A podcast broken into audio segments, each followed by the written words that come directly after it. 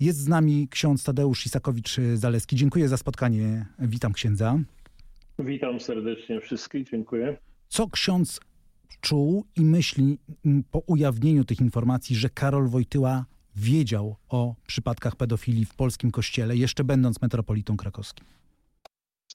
Przede wszystkim musiałem wrócić do sytuacji sprzed 17 lat, kiedy pisząc książkę Księża wobec bezpieki i później informując e, władze kościelne, to znajduje się w archiwach Instytutu Pamięci Narodowej, spotkałem się no, z betonowym murem, nie tylko niechęcią, ale również faktem, że próbowano to wszystko storpedować.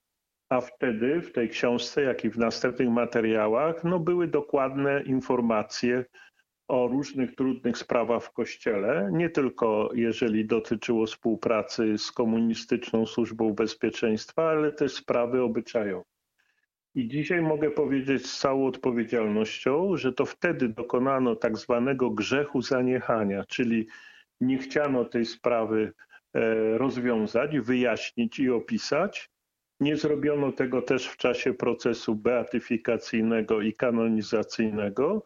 I przy, e, doceniając ogromną wielkość Jana Pawła II, bo to jest dla mnie bezsprzeczne, że to był wielki człowiek, no miał pewne rysy. I te sprawy dzisiaj wybuchają jak bomby z opóźnionym zapłonem z winy tych, nie z, nie z winy dziennikarzy, tylko z winy tych, którzy blokowali to wtedy 17 lat temu.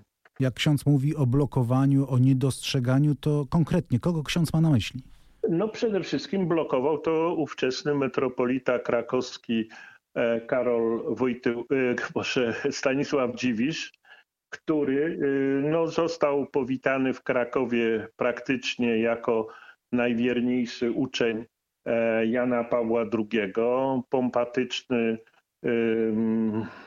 ingres na rynku w Krakowie z udziałem e, władz e, politycznych i wydawało się, że kto jak to, ale sekretarz papieski będzie umiał rozwiązać tak trudne sprawy, jak na przykład E, ujawnianie akt e, dawnej służby bezpieczeństwa. No i niestety stało się odwrotnie. Kiedy miała już wyjść moja książka, ksiądz kardynał przyjechał do mnie osobiście do Radwanowic i mówił, że on się już pogodził z tą książką, ale żeby nie pisać o wszystkich skandalach obyczajowych.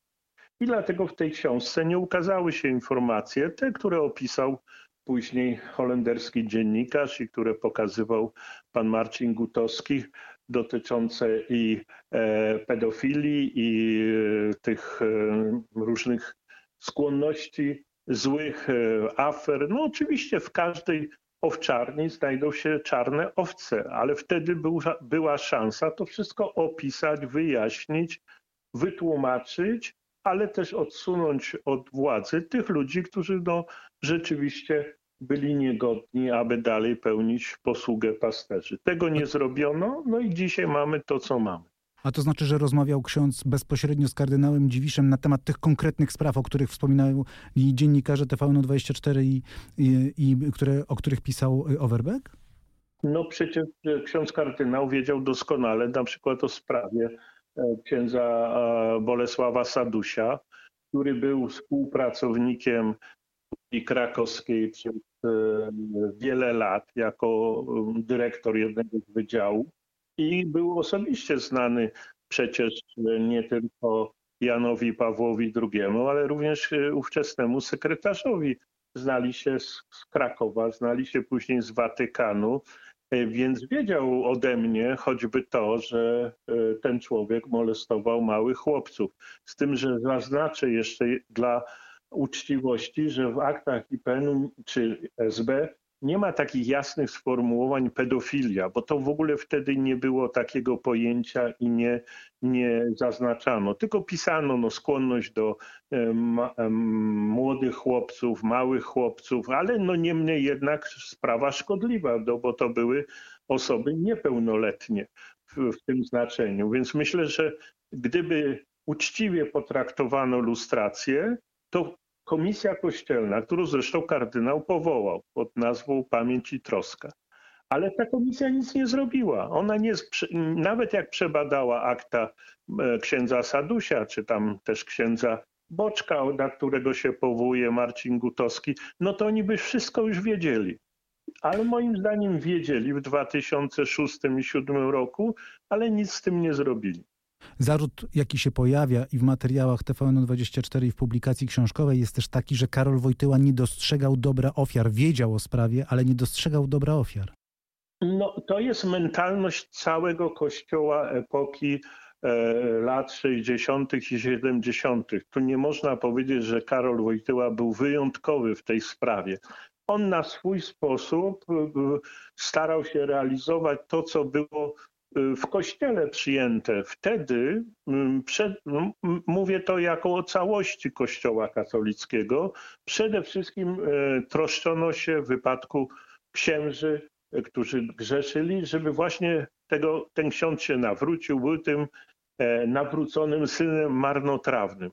Ale brakowało, to zresztą widać w tych wszystkich e, raportach i publikacjach teraz i obecnych publikacjach, troski o ofiary. Tak jakby w ogóle te ofiary nie istniały.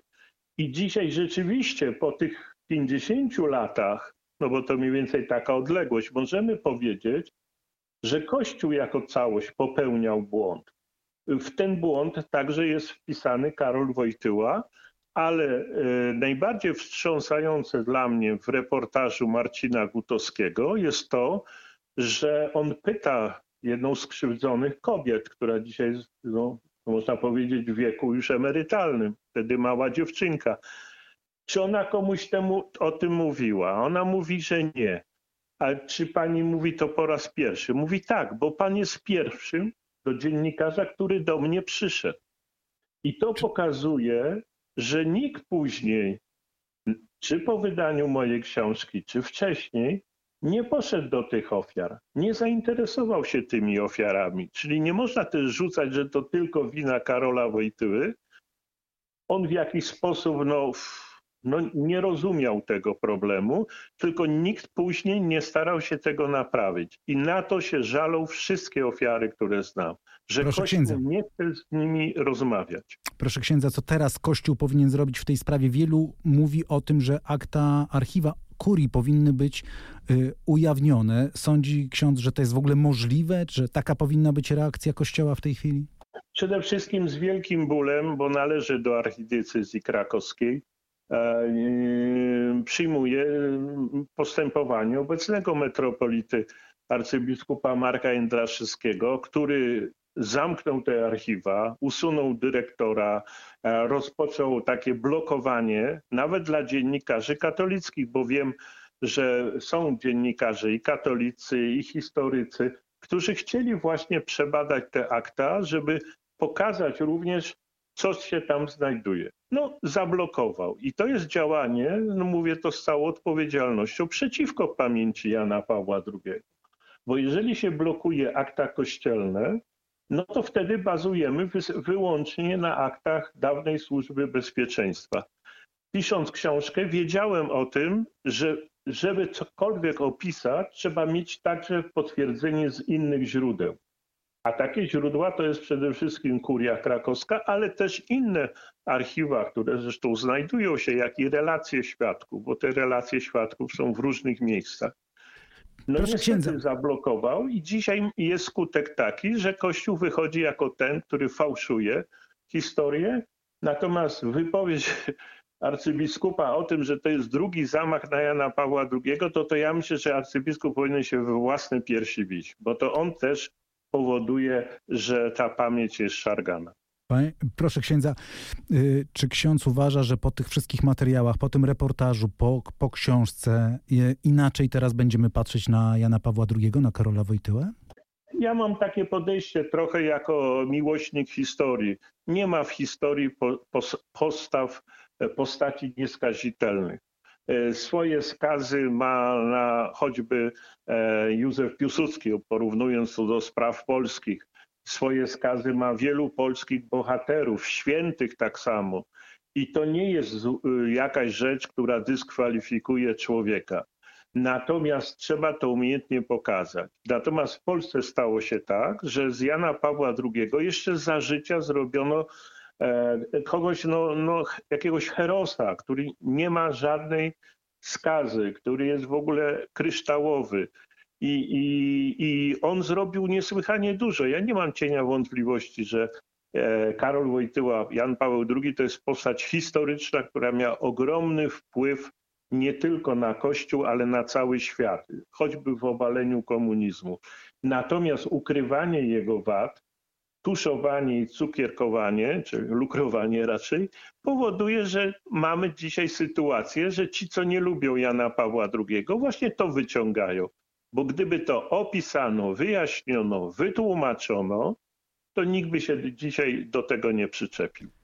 Bardzo dziękuję. Dziękuję za spotkanie, Proszę dziękuję bardzo. za rozmowę. Ksiądz Tadeusz Isakowicz-Zaleski był gościem radia RMF24.